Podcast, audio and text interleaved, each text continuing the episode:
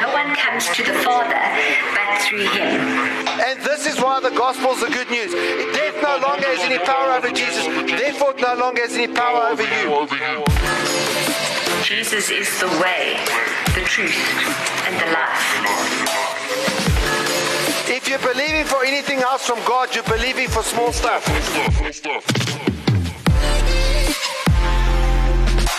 Get motivated, be inspired. Inspiration for today.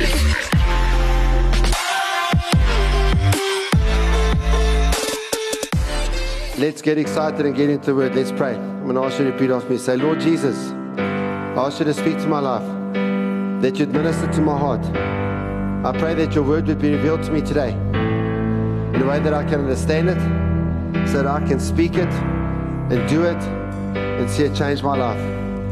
Pray this in Jesus' name. Amen. You are the hero, sorry, you can be the hero the world is searching for. You can be that hero, or you could not be the hero that the world is searching for. The choice is yours. We spoke the first week about someone needs to speak up, someone needs to speak truth to power. Someone needs to go out into the world and tell them about the Lord Jesus Christ. Some of them needs to go out and speak about what Romans 8:37 says. Knowing all these things, we are more than conquerors through him who loved us. Someone needs to go out and speak to people about the fact that nothing can separate them from the love of God. Nothing in this life, nothing in the spiritual realm, nothing in the next life, nothing in the past, nothing in the future, nothing in the present. Absolutely nothing can separate them from the love of God. Someone needs to confront the evil kings in the world with the confidence of God. Someone has to go out into the world with a prophetic uh, voice from God, saying, This is what the Lord wants you to do. Someone needs to confront the evil of our day. Not the things that we get offended by, the things that God says are evil. If no one confronts it, it will never change. Evil never stops unless it's confronted. And then when we start confronting, we realize that the power that's against us is great. And that's when you need to realize that you are more than a conqueror in Christ Jesus, especially when you pray. Nothing is achieved without prayer.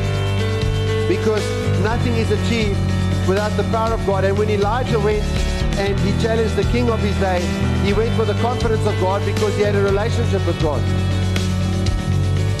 When you ask God to come and to burn the altar, he prayed. And God answered his prayer. And God answered his prayer because he was doing what the, the Lord wanted him to do. He was fulfilling the will of God. And then what happened was that after this massive victory, he had challenged the king of the nation with 400 false prophets that were there. 400 prophets of Baal. He had confronted the army of Israel. He had confronted the people of Israel. And through the power of God, he brought the power of the enemy down. And then what happened was that an evil woman brought terror to a man who'd seen the power of God. One evil woman causes God to fall apart. How much demonic power must have been around her that a man of God had faced down a nation. All of a sudden now, he got afraid. He got afraid and he ran away. And then when Elijah ran away, we saw that it's in the secret place where God will speak to our hearts and reveal his us. But listen to what Matthew chapter 6 verse 6 says. When you pray, go into your room, close the door, and pray to your Father who is unseen. Then your Father who sees what is done in secret will reward you. How much of your life are you living without spending time with the Lord? Without knowing what His will is? Without doing what He wants you to do and doing it in His power? He doesn't want you to do it on your own. He wants you to do it in His power. How real is the power of God to you? And when I say the power of God, I'm not talking about your emotions. The power of God is reflected in tangible things that happen, like when Elijah went and he called down fire from heaven to light up an altar. That's the power of God. Someone being healed, someone coming to know Christ. But Elijah, when he's threatened by Jezebel, the evil queen of Israel, he gets into a state of depression. And you know, sometimes people who are in the battle, who are close to God, can get into a state of depression in the midst of the battle when it feels like things are overwhelming them. And what I want to talk to you today is about overcoming the depression in the battle. But I'll, before we talk about the depression, one of the things that I've come to realize in counseling people over the years that have depression is that many times those who are struggling with depression, the, the, the, one of the big reasons why they're struggling is that everything is about themselves. And yeah, the challenge is for many Christians, everything is about themselves. We sing songs like, Oh, I surrender to you, Lord. I surrender everything to you, Lord. If you surrender everything, what do you do when you read something in the Bible that says you need to adjust something in your life? I want you to think about something that's happening right now. It broke out this week. There's a war in a place called the Ukraine. Many people in South Africa know about this, but there's many people in South Africa who are not even aware that in a city called Kiev, which is probably a city in many ways similar to Johannesburg, right now bombs are going off, bullets are being shot. And there was this one video I saw with a, it was obviously a boy, he was riding his bicycle. And I don't know if some sort of missile, some sort of bomb, or something went off. And you saw the bike lying a little way, you saw his leg sticking out, someone had covered him with a blanket, and there was just over there, there was a car that was destroyed. And that is the reality of what's going on there. People are dying. And yet, yeah, we're sitting all comfortable. We're sitting all comfortable, soaking in our own lives, and many times making up problems that don't even exist in our lives. Feeling bad, feeling distraught, having questions, having arguments in our head that aren't even really issues. I promise you now, if you sit down and think about it, how many of your issues would be issues if bullets are flying around the streets of Johannesburg right now, as what is going on in Kiev? If you're looking out over the city and next thing one of the buildings, maybe the Carlton Center blows up. How many of your problems that you have right now would still be a problem in that regard? And then I want to tell you there's an even bigger problem that many believers are doing nothing about, and that is the fact that every believer is in a world full of people around them that do not know Jesus Christ as the Lord and Savior. And here's what Jesus said in Matthew chapter 10, verse 32 and 33. He says, Whoever acknowledges me before others, I will also acknowledge before my Father in heaven. But whoever disowns me before others, I will disown before my Father in heaven. I want to ask you, do the people at work, do the people at school or at university, do they know about your Jesus? What do they know about your Jesus? Now, when we're talking about acknowledging Him before the Father, what exactly is Jesus talking about? Well, the first thing you notice, you know, if you study the life of Jesus, is that Jesus is the only human being that from the moment he was born, from the second that he came out of the womb, he knew what his mission on the earth was. His entire life, Jesus knew his mission. Even when he was 12 years of age, he went into the temple. His parents, they left Jerusalem after going for a, a, celebration there, and they didn't realize for, for, for about a day that he wasn't there. And then they hurried back and they found him in the temple. And they were complaining, Where have you been? You just disappeared on us. And he said, I was about my father's business. Jesus knew while he was while he was on the earth from the moment he was born. And what was his heart there for? His heart was for the redemption of souls. And the redemption of human souls was so important to Jesus that he was willing to go to the cross. He was willing to die on the cross. He was willing to shed every drop of his blood at the cross of Calvary for the redemption of souls, for your soul, for my soul, and for the souls of the whole earth. Where would we be without that? If you look at the life of Jesus in extraordinary ways, he made the most of every single situation he faced. And everything he did was completely innovative. The things he did were out of the ordinary. He did things no one else had ever done before. But if you look at Jesus, absolutely everything that he did was for the salvation of souls. How important was the salvation of souls for Jesus? It was so important that he left his throne of glory.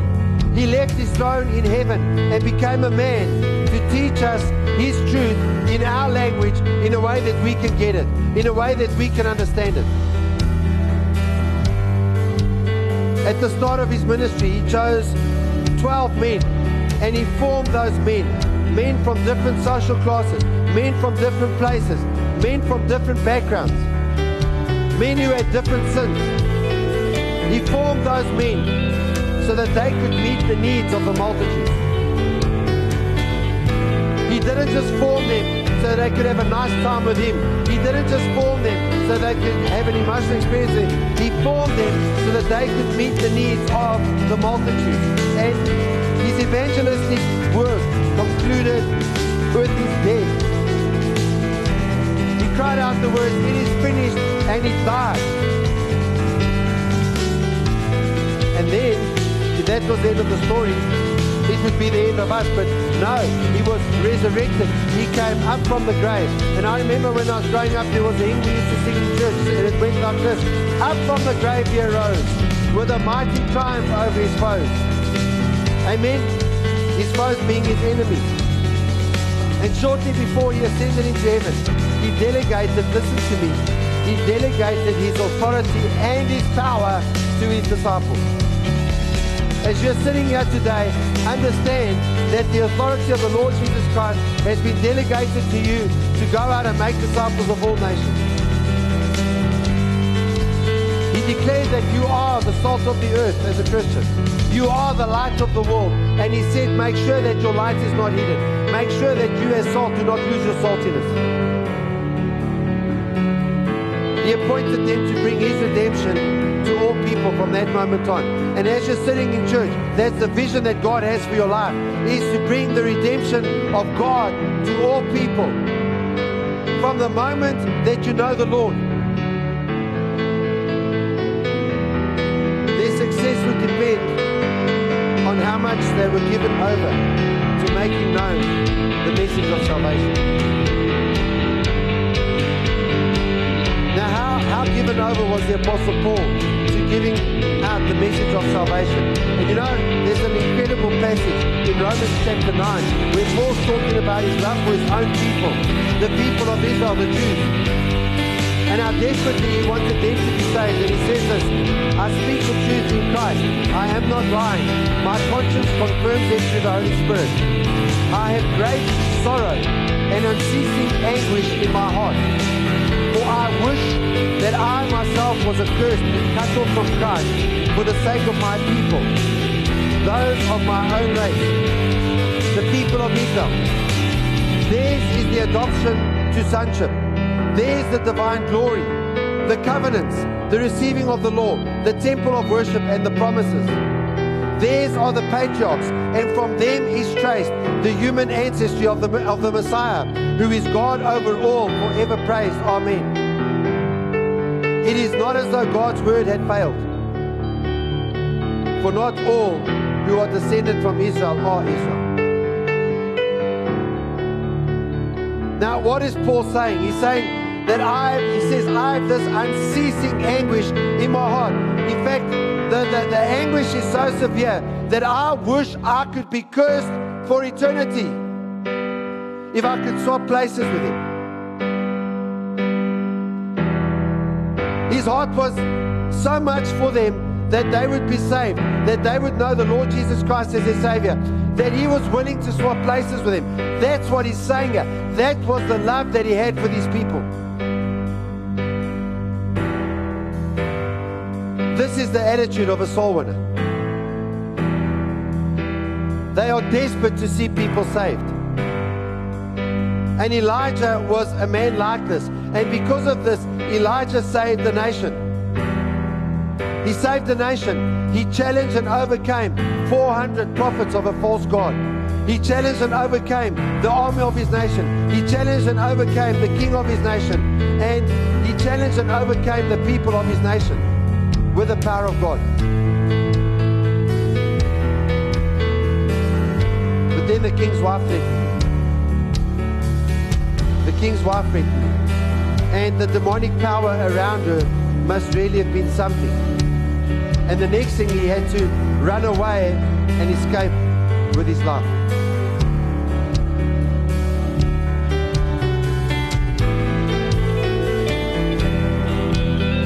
Elijah in that moment discovered what used to be the pit of depression. And maybe some of us, we've been living for this stuff and, and, and maybe we're sitting here and we might not even have realized it, but there's certain things going on we didn't know. We thought everything was fine. And right now the Holy Spirit is speaking to us saying, yep, you're in the pit of depression right now. And listen to 1 Kings chapter 19 verse 4. It says, while he went, while he himself went the day's journey in the desert, he came to a broom tree, sat down under it, and prayed that he might die. I've had enough, Lord, he said. Take my life. I am no better than my ancestors. Imagine this guy who said, Lord, rain down fire from heaven on this altar right now and show the entire nation that you are the true God the same guy is now saying, Lord, please let me die. Now, this is just an example. The Lord doesn't answer prayers that are not in His will. It was not that the will of God that Elijah died, so he said, Forget it, Ruth, I'm not killing you. Kill yourself. But my will is that you carry on. My will is that you will have a successor. My will is that after you, the ministry will continue. But you know, this prayer that Elijah prays, it really impacts me. It really hits me. From the heights of Mount Carmel, now he's sitting under a broom tree and he's asking God to take his life. The same one who said, Send a fire that the people may know that you are God in 1 Kings chapter 18, verse 17 The same God who prayed that now says, Take my life, I can't continue. And I want to speak to those of us today who might be sitting here and you might be saying, Take my life, I can't continue. I'm not talking now to the one who might not be interested in those who do not know Jesus. I'm talking about the one who maybe was going all out for Jesus and now they've got into the place where, take my life, I can't take it was a prayer.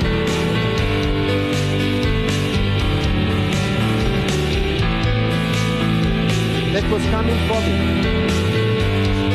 But Elijah, like all of us, has three parts spirit, soul, and body. Prayer doesn't come from your body because your body finds prayer uh, boring.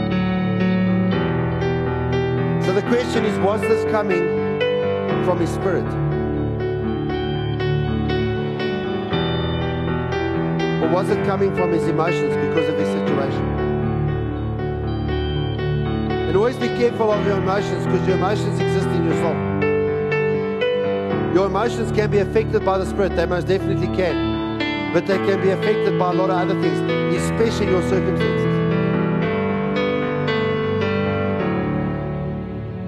Here's the thing about Elijah Elijah is not the only one who feels like that.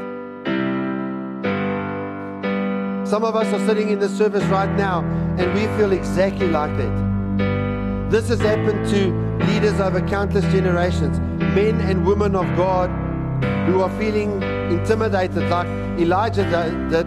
They often fall into depression.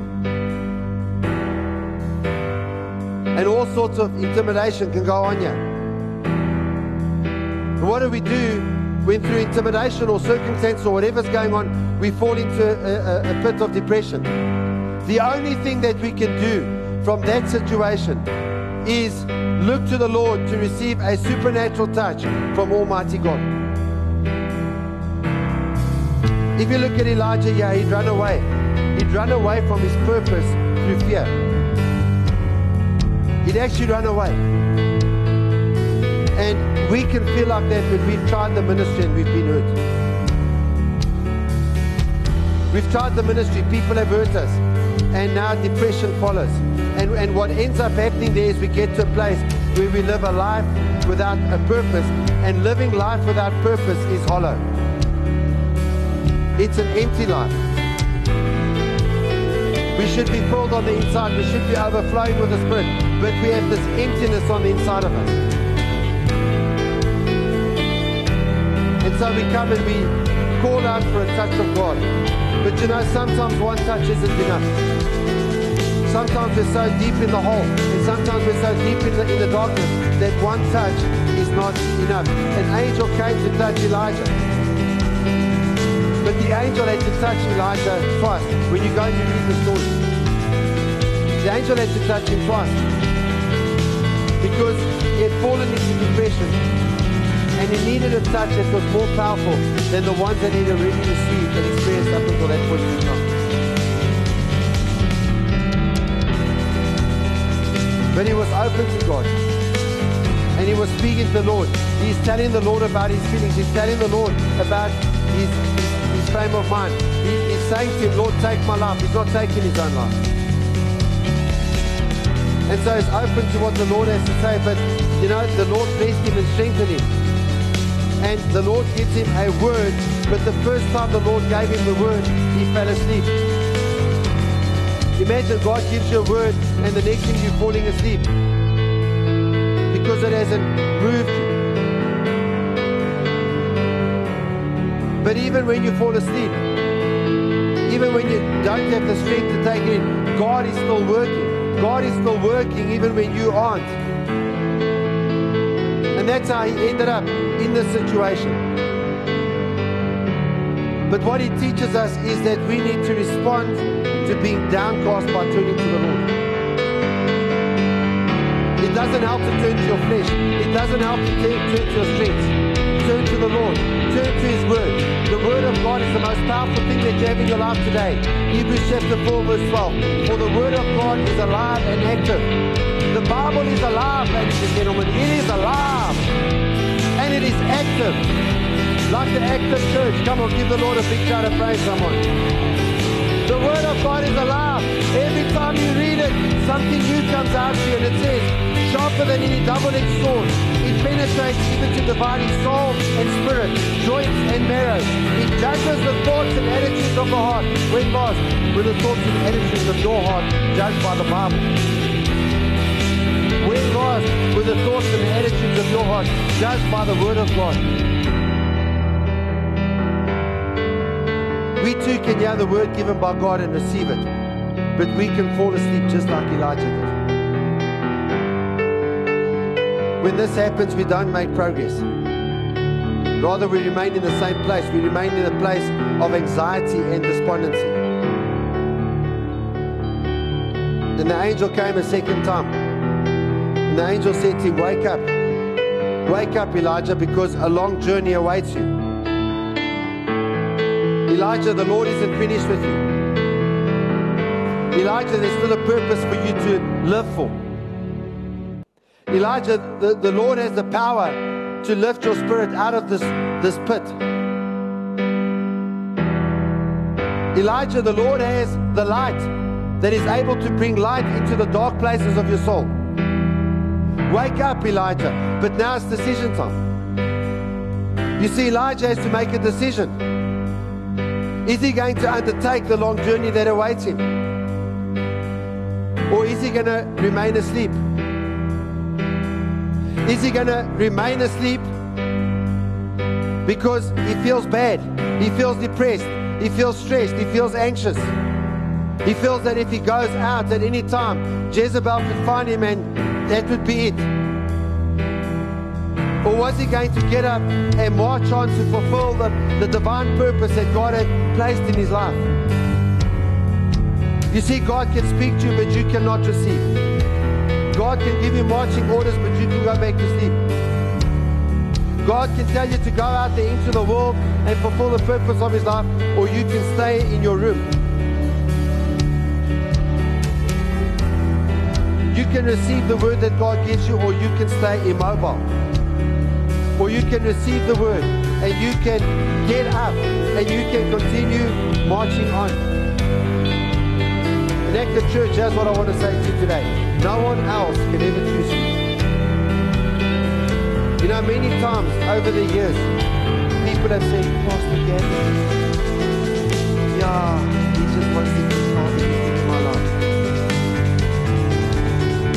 tell you it's not true.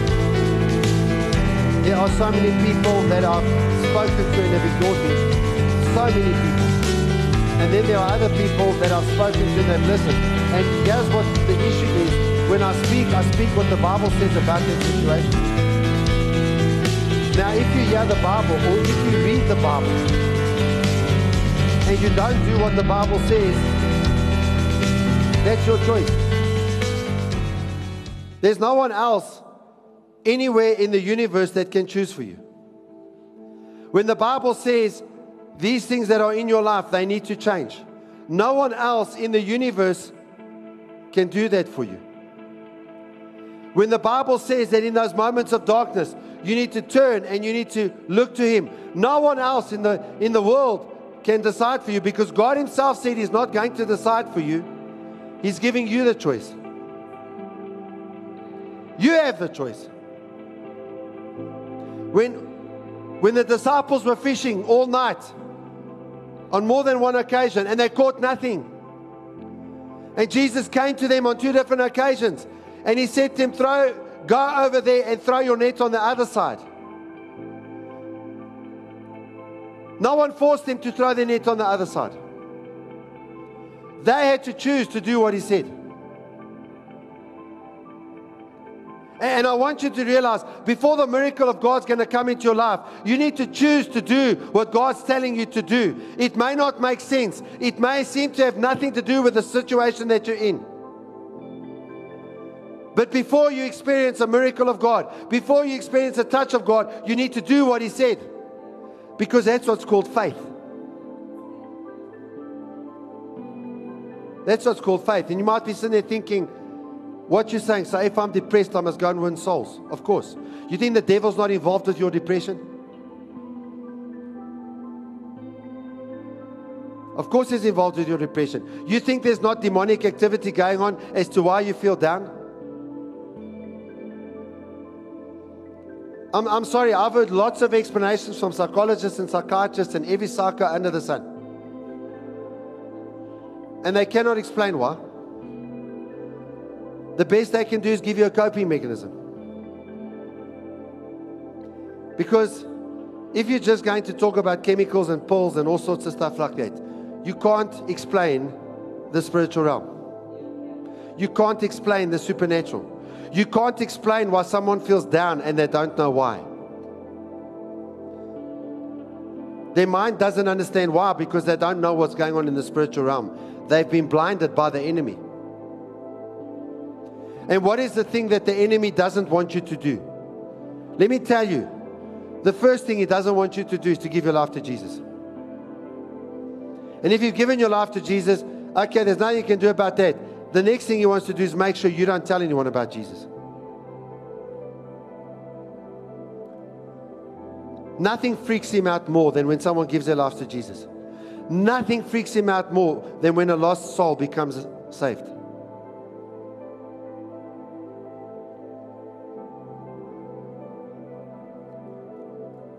Many times the enemy uses the pain that you've experienced against you. Sometimes the source is there, it's there in your subconsciousness. You don't even know what it is, but there's a, there's a wound. It's a wound in your inner man, in your inner woman, in, in your soul, in your spirit. It's a spiritual wound. And nothing on the face of the earth can heal that pain. Nothing can. Nothing.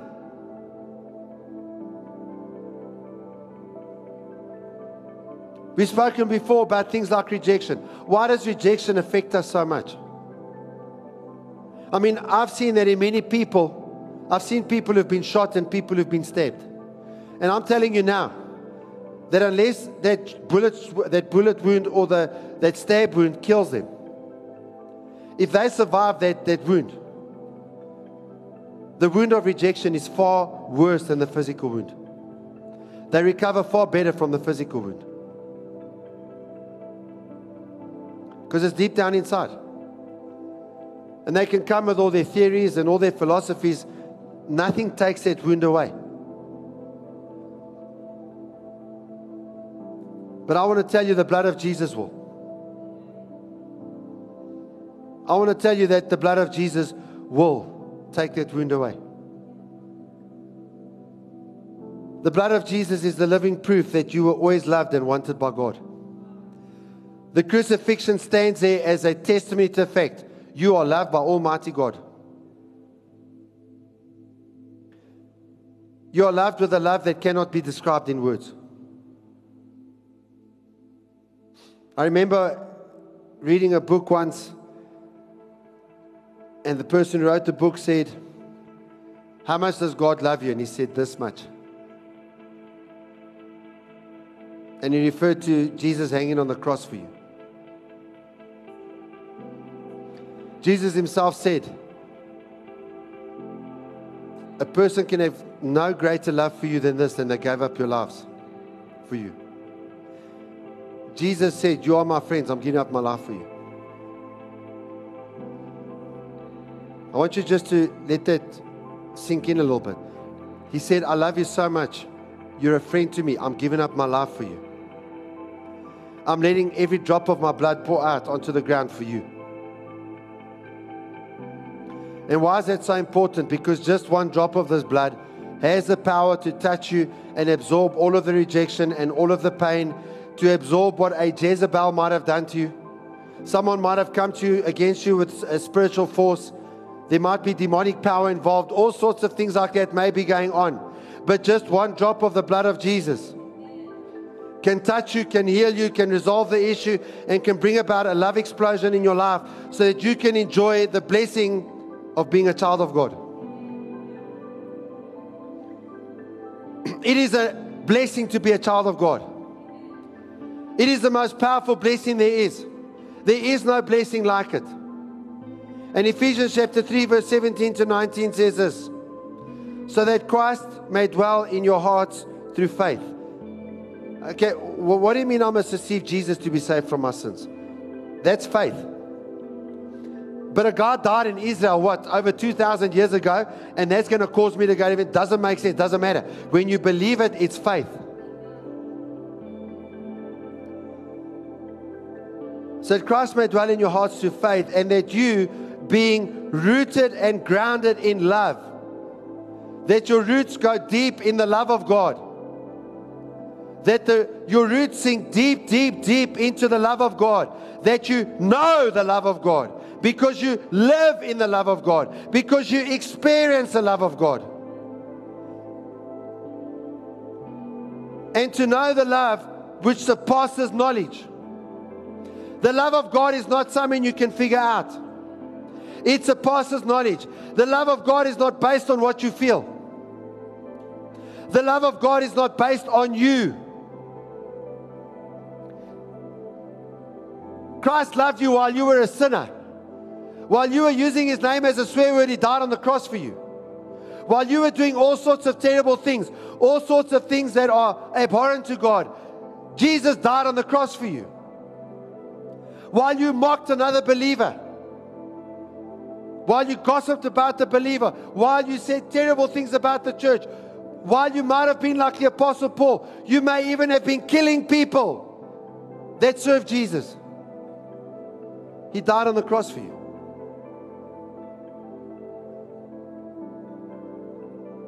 that you may be able to comprehend with all the saints what is the breadth and length and height and depth and to know the love of Christ which surpasses knowledge, that you may be filled up with all the fullness of God. Let me tell you something. If you know that, your life will change. If you know that, you will be able to forgive. If you know that, you will not be offended. If you know that, you will have the power to overcome the sin in your life. The amount that you understand and know the love of God is the amount, uh, is the, is the amount that is going to determine to what extent you can be victorious over life. It's the amount that will determine how much are you able to love people that are hurting you. You know, Jesus said this terrible words, eh? Love your enemies and pray for those who persecute you. In other words, if you're in Kiev right now and you've got these Russians and they're shooting, bah, bah, bah, bah. for them, the enemy is the Russian. Who's your enemy? Who's shooting? Maybe it's emotional shots, maybe it's shots of words or whatever at you. These tracer, tracer bullets coming across the night sky. How are you going to have the power to love them if you're not healed on the inside? How are you going to have the power to love them if the love of God does not fill you to the brim? You won't have that power. It's a supernatural thing to know the love of Christ, which surpasses knowledge, that you may be filled up to all the fullness of God. Man, may we be filled up to all the fullness of God. And I'm going to ask you all to stand. And right now, I want you to close your eyes. I want you to close your eyes and I want you to just sense the presence of the Lord.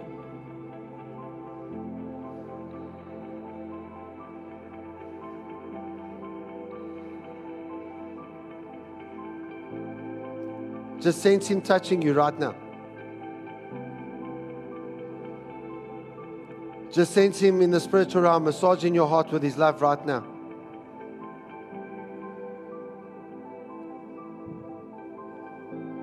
Pouring the oil of His love over your wounds that are there on your heart.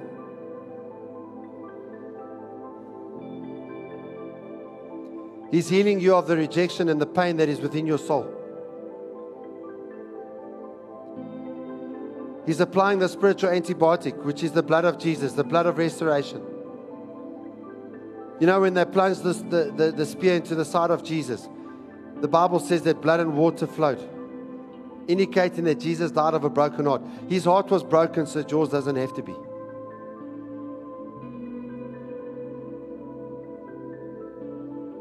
He's touching you right now.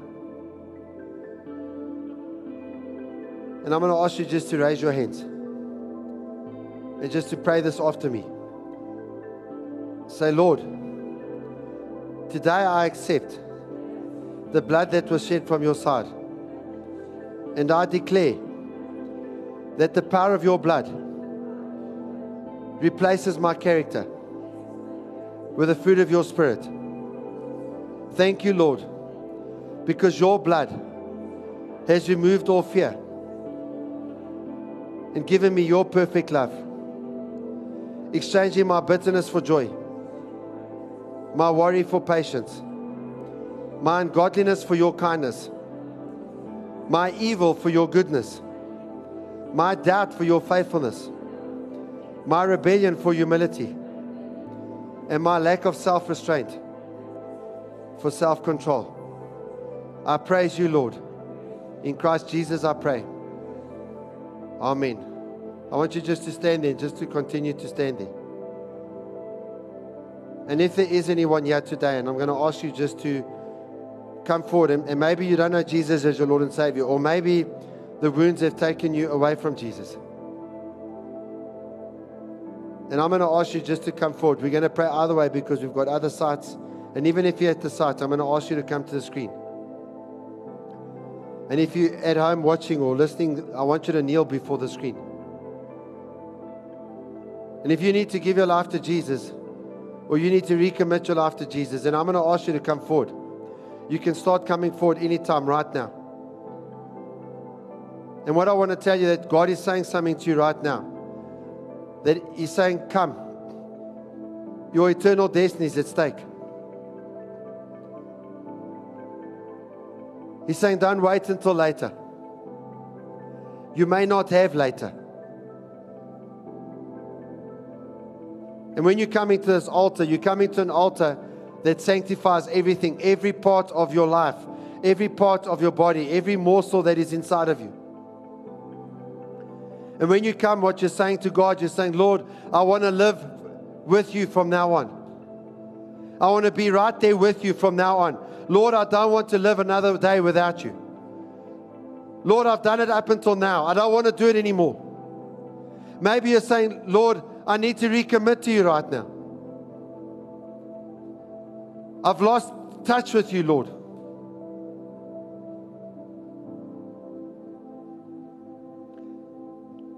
I want to come back to you right now, Lord.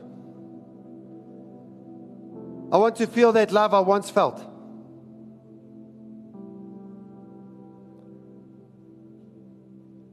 Don't let something inside of you stop you from coming forward. Don't say, I can wait until later. I can do this maybe at home or wherever. Now you come to God now and you say, I want to submit my life to you right now. I want to submit to you at this moment because I don't want to live another day without you. And I want to know that one day when it comes time for me to, to pass on into eternity, that I won't be alone, that you'll be with me. That your rod and your staff will be guiding me through that, even at that time. That whenever my death comes knocking, I'll be ready because you'll be there with me. And so I'm just going to ask anyone else if you need to come forward, just come forward right now. Yeah, or at one of the sites, just come forward right now.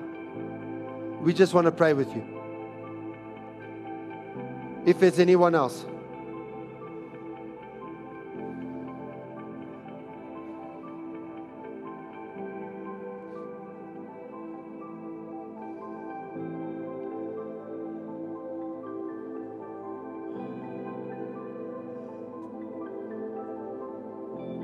I just feel I need to ask it one last time. Someone just came forward. If there's anyone else, I'm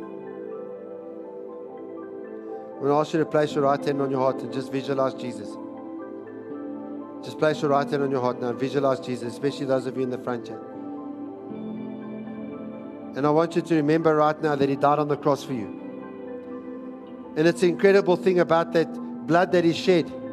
There's a, a spiritual thing that took place. And that spiritual thing that took place over 2,000 years ago, that blood is still washing away our sins today. Because Jesus did it in the spiritual realm where there is no time. And so it's as if that sacrifice is being made for you right now, at this very moment, at this very second. And the Bible says that this Jesus is the same yesterday, today, and forever. The same Jesus that died for you 2,000 years ago on the cross of Calvary on a hill outside Jerusalem. He did a work that stands once and for all for you right now. And the blood that He shed was the price that He paid for all of your outstanding debt with God because of sin. All of it is paid as long as you believe in Jesus, as long as you receive Him as your Lord and Savior, and as long as you're baptized in Him. And so we're going to pray right now. And as we're praying, I'm asking you to see Jesus. See his blood washing your sin away. It's a faith thing to, to, to just believe that and see that in your mind. See, see his blood is just washing your sin away right now. And just repeat after me say, Lord Jesus, today I recognize that I'm a sinner. I repent of everything that I've done wrong. And I renounce my life of sin. I accept your sacrifice. And I know that it was the price you paid for my redemption. And today, Lord, I ask that the blood of your wounded body would wash me of all my rebellion and all my sin. Set me free from any sickness and pain. And I accept that my debt has been paid. There is no more outstanding balance with you. And I accept that you paid everything for me on the cross of Calvary and that by your blood I'm justified. You've made it as if I've never sinned. By your blood I'm sanctified. You're calling me to serve you. Lord, I want to serve you. And today I open the door of my heart and I let you in as my Lord and my Savior. Thank you for saving me and giving me eternal life. I pray this in Jesus' name. Amen.